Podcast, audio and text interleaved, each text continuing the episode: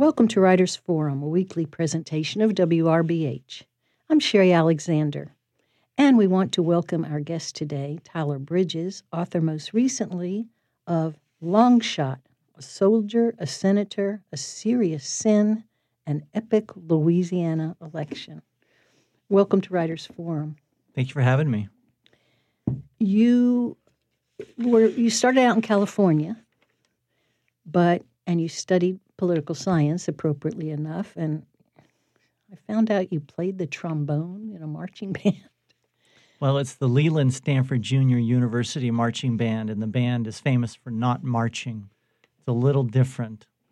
Uh, but you mentioned that I did political science, and I have to say, if I had moved directly from California with my political science degree to Louisiana, uh, I would have been lost because um, what what they teach in school is very different from the way things really work in Louisiana politics. Everything's different in Louisiana, Tyler. You, you worked for uh, one of Ralph Nader's publications, and you spent some time in South America. Yeah, in fact, I moved from South America, where I had spent four years in the late 1980s, to New Orleans in 1989, and that time in South America is what really prepared me for living in New Orleans and covering Louisiana politics. Are you saying Banana Republic? Is that? I am not saying that, but uh, things are very complex here. Um, Louisiana, New Orleans operates on many levels. Just uh, I, I, like I like to think of Mardi Gras, how the tourists see just the the the Mardi Gras on the level of seeing Rex and Zulu, and then there's so many different layers to Mardi Gras, and in fact, there's so many different layers to life here, and and and it's somewhat kind of like that in South America as well. So that prepared me uh, for coming to to uh, New Orleans in 1989. And you've hooked up with a um, a Latin American who was a an Olympic athlete and had uh, one lovely daughter who's here with us. You brought um, welcome, bienvenido. Um, and you just got back from from visiting, I guess, in California. Yeah, was, that's where my native state, and was out with seeing my sisters uh, for Christmas and New Year's. Well, you've written three books, and I'll give this disclaimer: I've read all three and used one of them quite a bit in a book I wrote. You did a lot of things. The first one, uh, "The Rise of David Duke," you were working at the time. You worked for the Times Picayune for about seven or eight years. Yeah, and for for probably half of that time, my job was to cover David Duke. And I guess I'm the world's expert on David Duke. I did a lot of investigative stories during his political rise, including that, that epic 1991 governor's race. And I turned my work into a biography of Duke, The Rise of David Duke, that was published by the University Press of Mississippi in 1994. I uh, reread it recently, and I noted, and then I found out you had also uh, written an article for Politico noting the similarities between David Duke and a current politician that's in the news quite a bit. Um, you pointed out things like he uh, looked on the newspaper, your newspaper, as having a vendetta against him. Um, he wasn't always honest. He certainly underpolled. People didn't want to admit if they were voting for him. The crowds shouting in agreement. Um, and then he ran again. It must have come in handy because the the new book, he was one of the candidates running for U.S. senator. Yeah, I, in 2016, my job working for the Advocate newspaper was to cover the Senate race, and Duke ran in that race and uh, got tons of attention. Became a national figure again, as Hillary Clinton and Donald Trump both were talking about him, and many other people. But he ended up getting only three percent of the vote in that election last year. Then you wrote another book, um, which I thought was wonderful also Bad Bet on the Bayou The Rise of Gambling in Louisiana and the Fall of Governor Edwin Edwards. And you really gave a wonderful background. Um, and that's the one that helped me a lot because I was writing about politicians and corruption and all the different fabled trials in Louisiana. I think that's where I met you, covering Edwin Edwards' trial. Pardon me, and of course, Edwin Edwards' trial, where he was convicted, dealt with um, the casinos and the um, in particular the riverboat casinos, the licensing. But you put it all in perspective. I mean, Louisiana is a long time gambling place.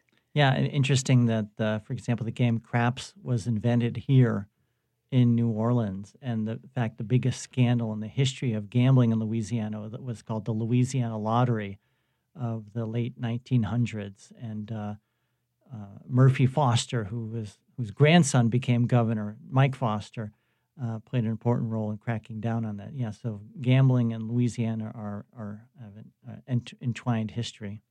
I was rereading that book also, and a friend of mine was very interested in it, and he was looking at it and uh, noting his family was involved, and so now I've loaned him the book, so he's gonna he's gonna go out and buy it after he he reads about his family. And you talk about the Louisiana Way. Um, tell us just before we get into the current election, what's the Louisiana Way? The Louisiana Way is basically you can't get things done if you want government to do something for you unless you contribute money legally or illegally to the politicians. And that happens elsewhere, but it, Louisiana seems to have uh, perfected that uh, process. Yeah, I, I would learn from uh, Ed Renwick, you remember, was this wonderful pollster and led the Institute of Politics at Loyola. And he points out that it, it's a tradition in Latin America, well, in Spain and countries like that, that um, they have a different kind of relationship with politicians. And he his theory, or some of the speakers' theory, was that some of that filtered down into Louisiana, where we look on our politician as a personal um, go-between more than the upper 49 states might. Uh, we call on the politician to help us with something, and then it's a fine line between calling on someone and bribing somebody. Yeah, and remember I was talking several minutes ago, Sherry, about my time in South America before coming to New Orleans, and there, there's a tradition of the strong man on the horseback, the caudillo, and Louisiana's governor, in, in many ways, is like the caudillo. Is you know this is a state where the governor is very, very powerful, and ironically, so much of the power that the governor has is not given through the Constitution, but is through tradition but ironically, and this is something we touch upon in, in, in the new book, if I can jump ahead to that, is the that John Bel Edwards, our current governor, um, did not get to choose his uh, candidate speaker. to be Speaker Sure. of the House, and that was a break with tradition. So that was a weakening of some of the power that a Louisiana governor has traditionally enjoyed. Well, and the fact that a U.S. senator uh, ran for governor in many states, it would be the opposite. It would be considered you'd be a governor and then you'd want to be a senator or maybe a president. But we've even had people um, look on mayor and governor as stronger positions than congressman or something, which when I moved here, that was eye opening. That the local politician was considered much more powerful than the national figure. Yeah.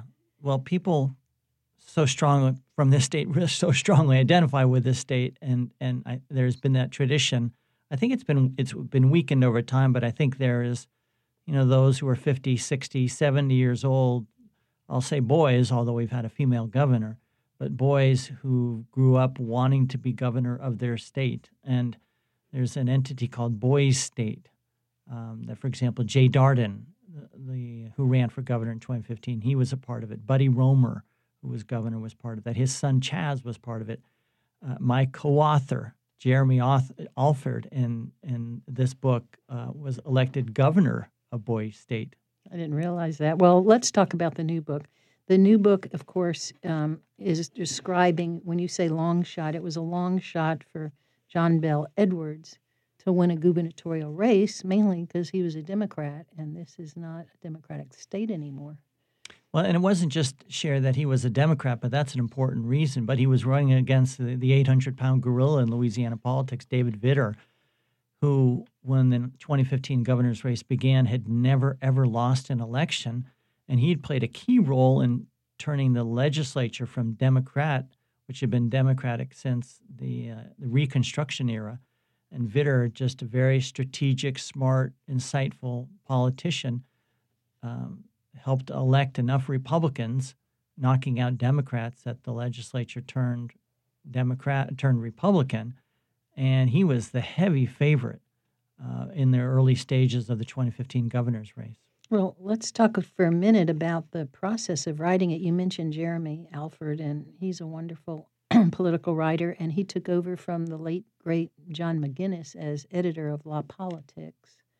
Um, and how how did you co-write a book with someone? I I I've tried it, and it's not easy. How did you and Jeremy decide to write this book? And was one of you in charge, or how did you do that? So I covered the 2015 governor's race for the Advocate newspaper, and Jeremy covered it for his subscription service, lapolitics.com, which is based in Baton Rouge. And just before the election, uh, I finally became convinced that John Bel Edwards was going to win the race. Sherry, when I cover a race, I really try to keep an as open mind as possible about who might win. I don't want to get locked into thinking that so and so is going to win. But just before the election in November 2015, I, I went to the editors of The Advocate. I said, look, looks like John Bel Edwards is going to win. On the election night, instead of doing the traditional cover the election night party of, of one candidate or you know John Bel Edwards, let me spend that evening pulling together the story of exactly how he pulled it off, how this long shot pulled off this win as we expected him to win and my editors agreed to that. So uh, my first thing to do that day was at five o'clock on election day of November 21st, 2015. I went with John Bel Edwards to St. Louis Cathedral. I went to Mass with him. He agreed I could accompany him and that I could interview him afterwards to begin get a sense of how he pulled it off. So right after Mass, we stood there in in the in the doorway, and I was interviewing him, and then we kind of got kicked out of the uh, cathedral, and then I'm interviewing him in front of the presbytere while the state police vehicle with his family is waiting for him. And I remember it's six o'clock, two hours before the poll closed. I said, Are you nervous? I called him John Bel then. Now I have to call him governor. But I said, John Bel, are you nervous? And he said, Not as nervous as that other guy. And then right from there, I went over to the Hotel Monteleone where the election night party was, and I sat down with his pollster who could then begin to tell me the behind the scenes story of how John Bel Edwards pulled it off. Then I sat down with his that guy's name is Jim Kitchens. Then I sat down with Jared Arsement, who who crafted his very uh, memorable TV ads, and and began again give me tell me the, the behind the scenes story of how John Bel Edwards pulled it off. Literally at midnight, I sat down with former Governor Kathleen Blanco and her husband in their their suite and or their room at the Monteleone. They had been early supporters of John Bel Edwards their insight behind the scenes stories of how he pulled it off. At 1.30 in the morning, I sat down with Sam Jones, state representative from Franklin and St. Mary Parish, guy who's closest um, uh, to John Bel Edwards. He began filling me in uh, from his perspective. And at three in the morning, I went out to, to breakfast at the trolley stop on St. Charles Avenue with the Blancos and with Sam, got more information and then I did more interviews in the coming days. And on Sunday, the Advocate published a very long article, 3,500 words, of how John Bel Edwards pulled it off. And I got such a great reaction, Sherry, to that article. Well, what a what a great story! I mean, nobody else was thinking along those lines. You just knew. I just knew he was going to win, and I and I knew there was a good story to be told of how he pulled it off. And having two written written two books, I knew how to do this kind of a story. And so I got such a tremendous response, Sherry, to that article that I began thinking for the first time, I think there's a book there.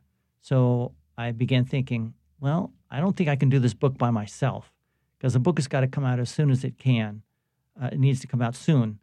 And so I called Jeremy. And Jeremy likes to tell the story that when I called him, he was literally coming out of a duck blind, which is seems very appropriate in Louisiana. And he said yes. So then the next step was uh, I I spent a weekend putting together a chapter by chapter outline of the book, and uh, we assigned each other chapters, um, and then I began interviewing people. And so the process was when we finally finished chapters, I would send him a chapter, and he would suggest certain changes, and he would send it back to me. I would make that, and in the meantime, at Jeremy's suggestion, we brought aboard Clancy DuBos to serve as our editor, and Clancy just turned out to be a, a terrific editor. Clancy, Oh, He's wonderful. He he helped me. He knows everything about everything around well, here. well, Clancy was really good for for three reasons. One was um, he knew the story himself because he had covered the governor's race, and he knew, he had a good sense of Louisiana history as well. Second reason he was good is he was just a good line editor and just saying this works, this doesn't work. And then a third point was, you know, Jeremy and I would have some disagreements at times. You know, he saw things one way, I saw things another way, and I thought it was very important that that we be collaborators, Jeremy and I. And so we called upon Clancy to sort of be the referee when we disagreed on on a certain approach, and that happened several times. So the book improved immeasurably by having Clancy involved. I, I went to y'all's launch, and Clancy spoke for a few minutes and explained he wanted to make sure it didn't sound like it was written by two different people. He wanted to make sure, it, which it, which he did a great job. I mean, you wouldn't know that two people wrote separate chapters or anything. It wasn't like some edited books that you know people's names are on it, and I didn't know except I read somewhere in your acknowledgments who might have covered which parts of it or or whatever. It, it's an interesting story. Tell us first of all for people that aren't from here. Um, his his name is really he go he called him John Bel, but we called him during the election Bel Edwards to distinguish him from another Governor Edwards that we all know and love. And he's he's not really related to Edwin Edwards. They're not related, and John Bel is his first name. His first name is not John; it's John Bel. But but as I said, we all wanted to distinguish him. So um, forgive me if I accidentally don't call him by both names. Tell us something a little bit about him personally, because we really didn't know much about him. He was from a small town, big family. Well, one of the things that we try to do, Sherry, is is explain how is it this this little known state representative from Little Amite, Louisiana, Tangipahoa Parish, came from behind. Not many people gave him a chance, and a major role of that is his personal biography, and we tell that story in Long Shot of a son of son, grandson, great grandson of sheriffs, and, and and in fact his brother is a sheriff today of Tangipahoa Parish, and that that uh, he ended up going to West Point. And one of the stories that, that I tell in, in Long Shot is just how many guys drop out the first day of, of West Point. It's so tough. And he stuck that out, and I explain why. And his, his uh, graduating from West Point, and then his time to become an Army Ranger, and how difficult that is. And how tough. I mean, the stereotype is people think sometimes the Republican is more going to be law and order and the Democrat is going to be less law and order. But part of the reason, a very, who knows what big part, um, he went to West Point, Army Ranger, family of sheriffs. Um, he was a law and order person, which not as many Democrats are as, again, the stereotype is you're more likely to see that in a Republican. And one of the things we do also in Long Shot is to tell the story of how the race that David Vitter wanted it to be. David Vitter wanted it to be a race on the issues and and it to be a partisan race since Louisiana elects Republicans much more than Democrats statewide, and how John Bell Edwards wanted the race to be about personality, about character, Character. about background, about values. And we describe in Long Shot that battle between the two candidates to have the fought, the battle or to have the race to be fought on more favorable terrain. People really didn't give him a chance. You you tell us. I mean, there were. I, I followed it with great interest. You know, I'm a journalist. I wasn't writing about it, but I thought I might someday be interviewing people about it. And um, Mary Landrieu and Karen, Gar- a a state um, politician, tried to even get him to drop out near the end. They were still telling him, "You can't win. You know, let's go so that we don't want David Vitter to win. We can." There's a couple of um, other Republicans, Jay Dardenne in particular, who had been a Democrat, you know, w- wouldn't we be better off supporting a moderate Republican? Yeah, that's one of the stories that we tell in in Longshot. I actually told that story initially in that long article that I wrote for the Advocate. That in July of 2015, uh, Karen Carter Peterson, who chaired the Democratic, who chaired and still chairs the state Democratic Party, and Mary Landrieu, uh, the former three-term senator from Louisiana, met with John Bel Edwards, and uh, and as you said, they tried to get him out of the governor's race. And John Bel Edwards told me that was the worst moment of the race for him. Uh, that was his lowest point. That people he thought were such strong supporters turned out not to be. In fact, they wanted him to run for attorney general. And well, at some point, we all thought um, our current New Orleans mayor, Mitch Landrieu, Mary's brother, might run, but he had said no. He he took a pass on it. And that's another one of the behind the scenes stories that we tell is how John Bel Edwards, the various moves that he made to try to make sure that Mitch Landrieu did not run for governor, because if Mitch had run, uh, he would have totally overshadowed John Bel Edwards, and uh, it would have been a different election result. The um, the race was very interesting. Just in case people might not know, although anybody from New Orleans, I mean, we we go on the net, so of course people that aren't fortunate enough to live in Louisiana or New Orleans might not be as familiar with the personalities as we are.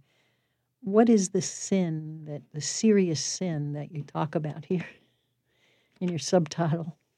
In 2007, and this is the story we t- one of the stories that we tell early in Longshot, a an investigative reporter working for Hustler magazine discovered that David Vitter had received five phone calls from the DC madam who ran a prostitution service.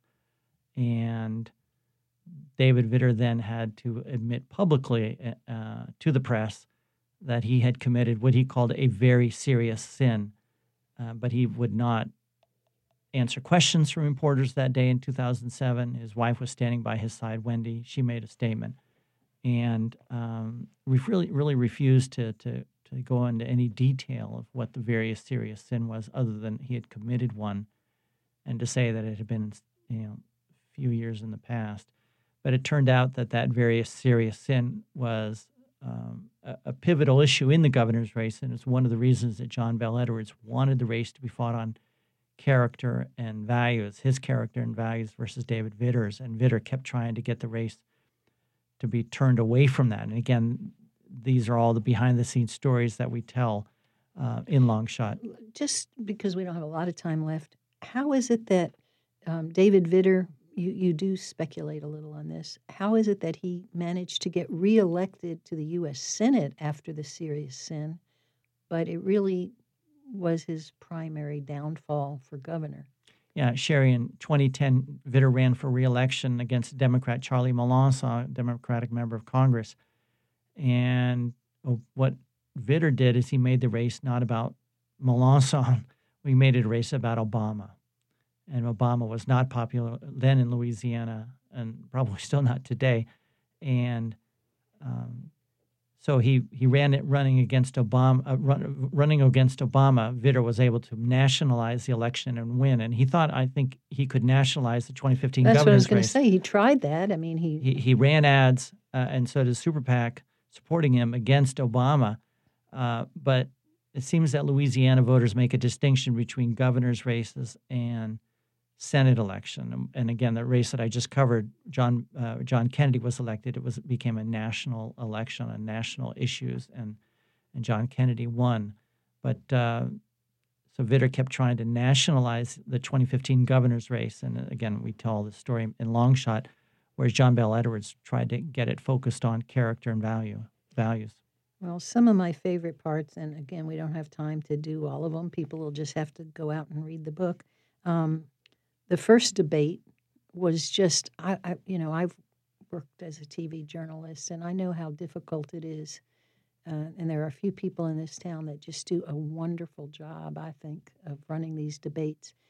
But it, the first debate was not a wonderful job, and um,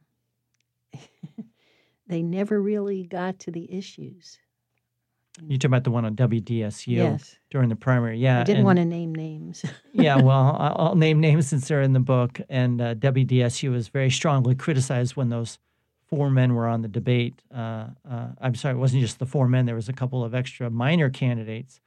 And uh, you know, I don't like to criticize journalistic colleagues, but uh, there was such strong condemnation of the way they conducted that debate. And then uh, some of the later debates, especially in the runoff, uh, the, the, the final debate in the runoff. Um, it, it was like a, um, a heavyweight fight. One of the things that I really tried to do, um, Sherry, in long shot, is is people know the outcome of the race. So what what I try to do, and Jeremy, my, and my co-author, is to have it as a narrative where, where we try to make you feel like you're in the room. I did so many interviews where I tried to capture what was going on in somebody's mind and try to make you feel like you're in the room. So you want to turn the page to find out what happens next. Well, and some of the um, behind the scenes stuff, some people are more familiar with than others. I think uh, Jeremy wrote about the Washington Mardi Gras, which, if you don't know anything about it, it's really something. And it's coming up again as we tape this. Um, we're taping this in January. I'm not sure when exactly it'll air, but that really, things go on up in Washington that have a great deal of impact on us, and we don't know about it. I love this stuff. Well, on- let me just jump in if I may. The one of the things we tried to do in Long Shot is to capture the essence of Louisiana politics and what makes this place u- and show how unique it is. Montana doesn't have a Washington Mardi Gras. Mississippi doesn't have a Washington Mardi Gras. Louisiana does. And some other colorful things that you'll have to read about in the book are a last minute um, interview with the alleged uh, an alleged prostitute that um, was involved with Yeah, David Wendy Ellis.